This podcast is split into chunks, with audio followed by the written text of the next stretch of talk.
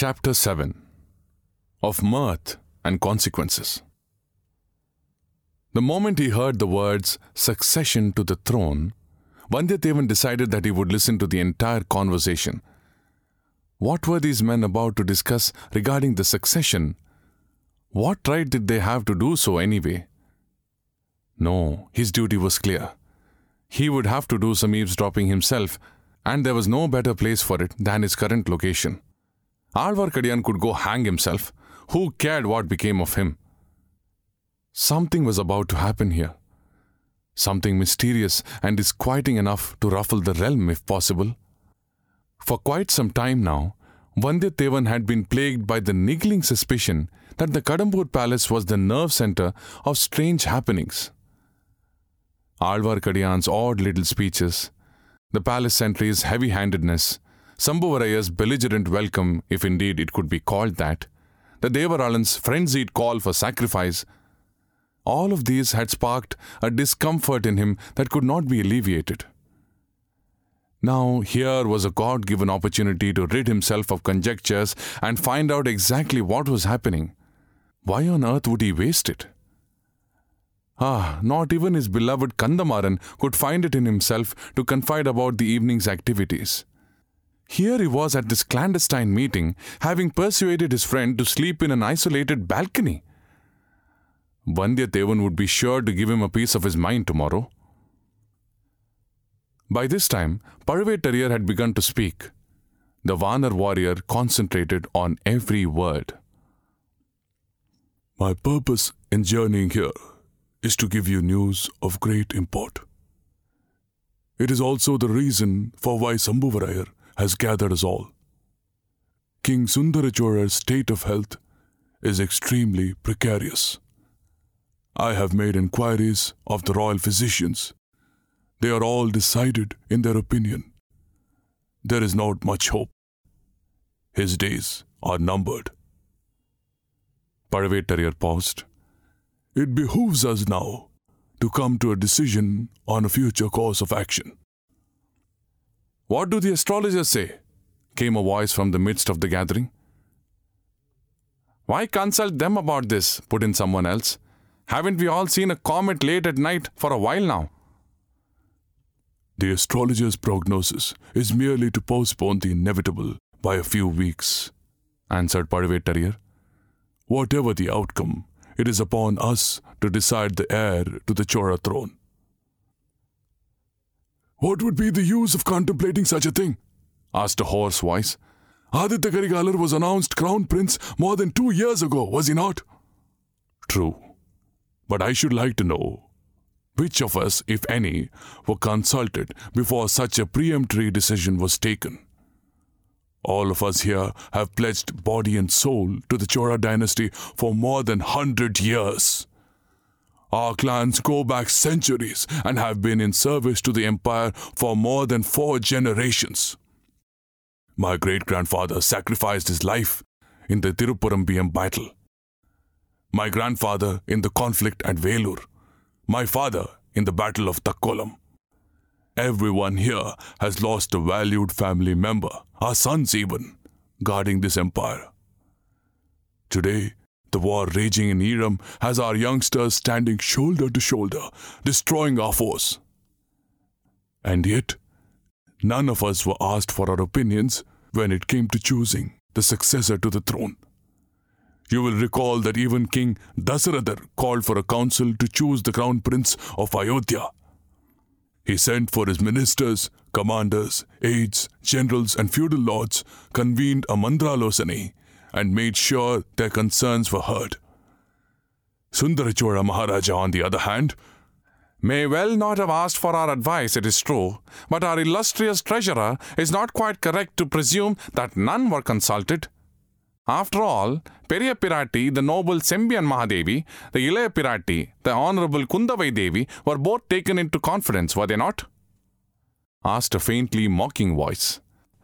Can Pazhuvettarayar honestly claim now that Sundarachodar made an arbitrary decision about his heir? A wave of mirth flowed over the audience.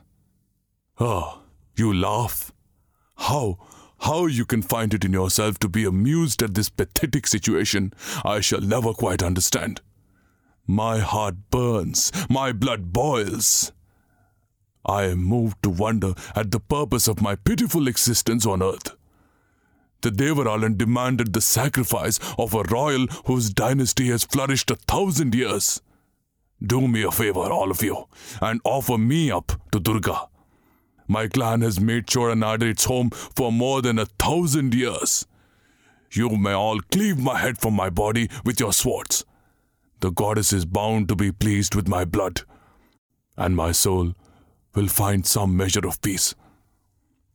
Pazhuvettarayar came to a stop finally, chest heaving, voice shaking with as much frenzied emotion as the possessed Devaralan that evening. Silence reigned for a while. The west wind whirled through the courtyard. Trees outside the fort swung madly in the stiff breeze, their branches rustling and whispering against the fort walls. The king of Pazhavur must pardon our thoughtless speeches and laughter. Ridicule was very far from our minds. Such was not our intention.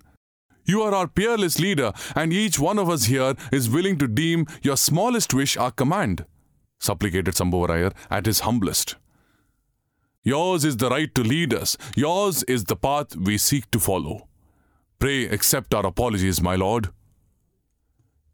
I, I beg your pardon as well for having lost my temper. Do but listen. This time, a hundred years ago, Vijayalaya Cholar reduced the Muttarayar dynasty to dust and captured Tanjavur, he ranged himself on the side of the Pallavas and destroyed the Pandyan armies in the Tiruppurambiam battle.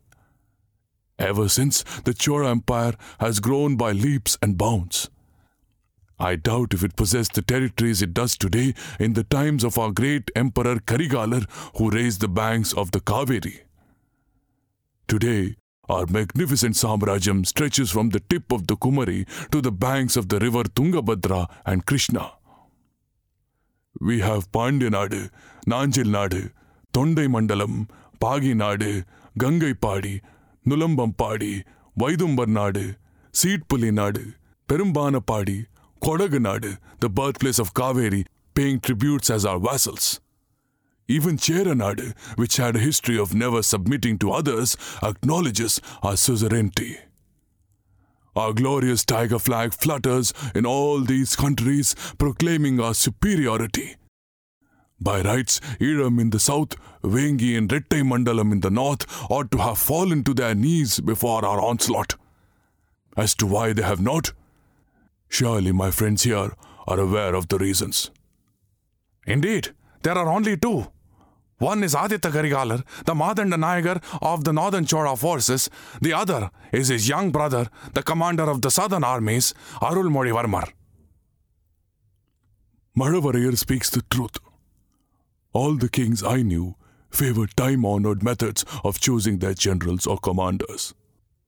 Warriors who had excelled in wars and sported their scars proudly with years of experience at their backs, were usually deemed most suitable to lead armies. Such was the custom in our empire too for the last hundred years.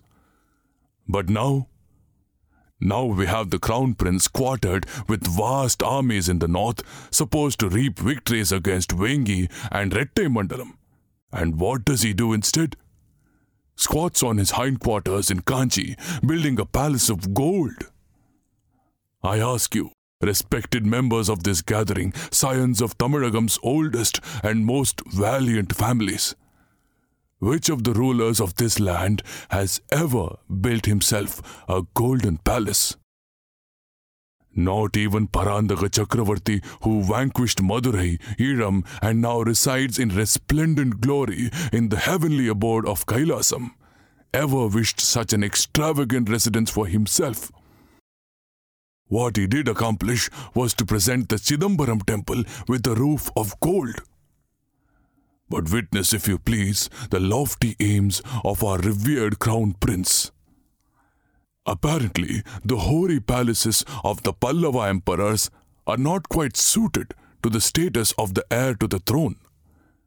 He builds a palace of gold and embeds diamonds and precious stones into its walls. Not a single measly copper coin of the treasures he carried away from Nulambampadi, Gangapadi, or Kodagu has made its way to the Chola royal treasury. The the golden palace is complete then? I have reliable information from my spies that work is indeed at an end. Sundara has received quite a few missives from our prince as well. Apparently, his beloved and dutiful firstborn wishes his father to reside in his obscenely opulent edifice for a while. Is the Maharaja to stay in Kanchi? asked a worried voice. Never fear. My trusted brother and I, together, shall make sure that such an eventuality will never come to pass. None can enter the Tanjai fort without our express approval, seek an audience with the king, or present any kind of ole to him. I have, in fact, made sure that two or three such palm leaves have been successfully intercepted. Ah, long live Pazhuvettarayar! Praise be to his strategies! Rose several voices in a shout. May his valor rise to greater heights. Truly, you are a Chanakya among us. There is more, my friends. If you thought the crown prince off his royal mind, wait until you listen to the antics of Prince Arulmozhivarmar sent to fight in Ilangai. Reflect, if you please, on the methods of waging war on our own experiences thus far and on traditions that have been in place for a hundred years.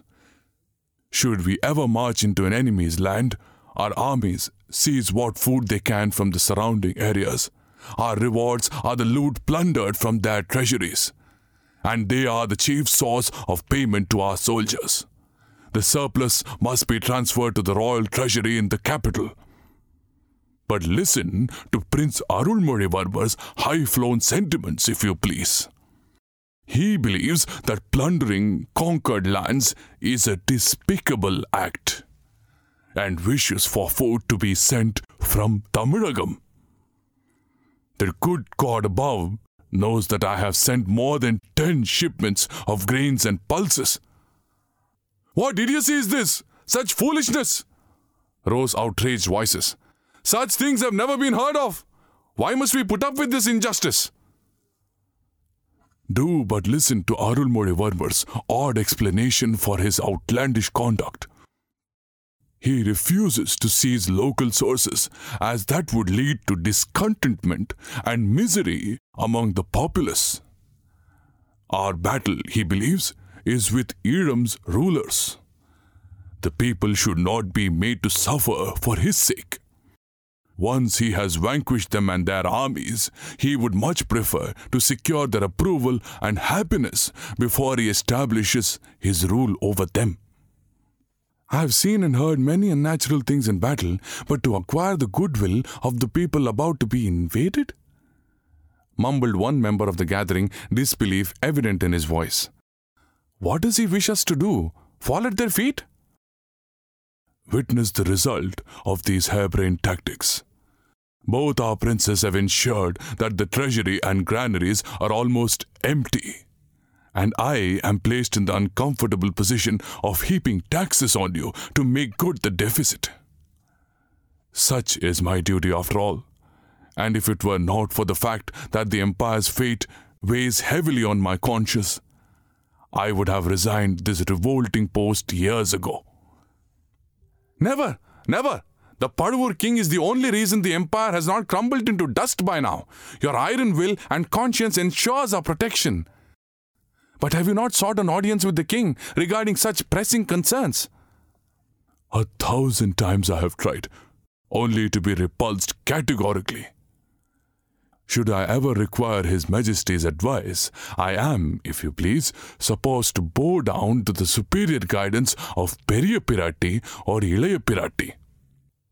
I tell you, the king has lost the will or ability to think for himself. At no moment does he seek our opinions in vital matters. His beloved Sembian Mahadevi stands in the role of a mentor. Her words are as holy as the Vedas to him. That, or he wishes us to seek the opinion of his beloved daughter Kundavai, He believes her understanding to be most superior and capable of addressing all our concerns. I and other ministers who have grown grey in our service are expected to stand at attention in front of this chit of a girl.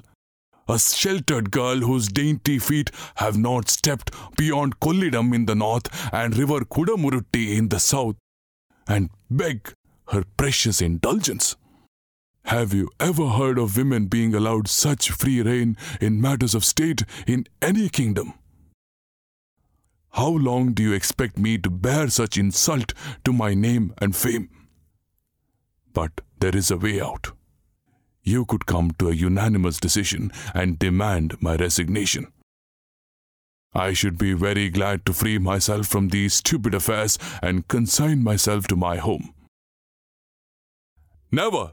The Pazhuvur king must not even think to utter such terrible words, Sambhavarayar called out. The Chola Empire stands on the shoulders of thousands of warriors strengthened by the blood of four generations of our men. Nothing will induce us to see it ground into dust in our lifetime. My friends and compatriots, I rest my case, finished Pazhuvettarayar. Our empire is now governed by females. We have a veritable Alli Rajyam on our hands. How do we rectify this terrible state of affairs?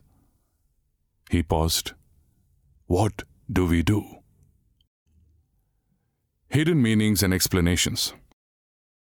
Kodagu, today's Coorg in Karnataka. Alli Rajyam. Said to be a legend in the Mahabharata, Alli was a Pandyan queen who harbored such hatred for men that every single official in her kingdom, administrative or otherwise, was a woman. Men, it is said, were little more than playthings in her rule, and she treated them with contempt. Until, of course, her nemesis arrived in the form of Arjuna, the most macho of the Pandava brothers, who subjugated her and made her a true woman. The tale was all the rage, retold in street plays and theatres among the general populace. The Alli Kadai and Alli Arasani Malai were and are popular folk versions. Elam, Ilangai, today's Sri Lanka.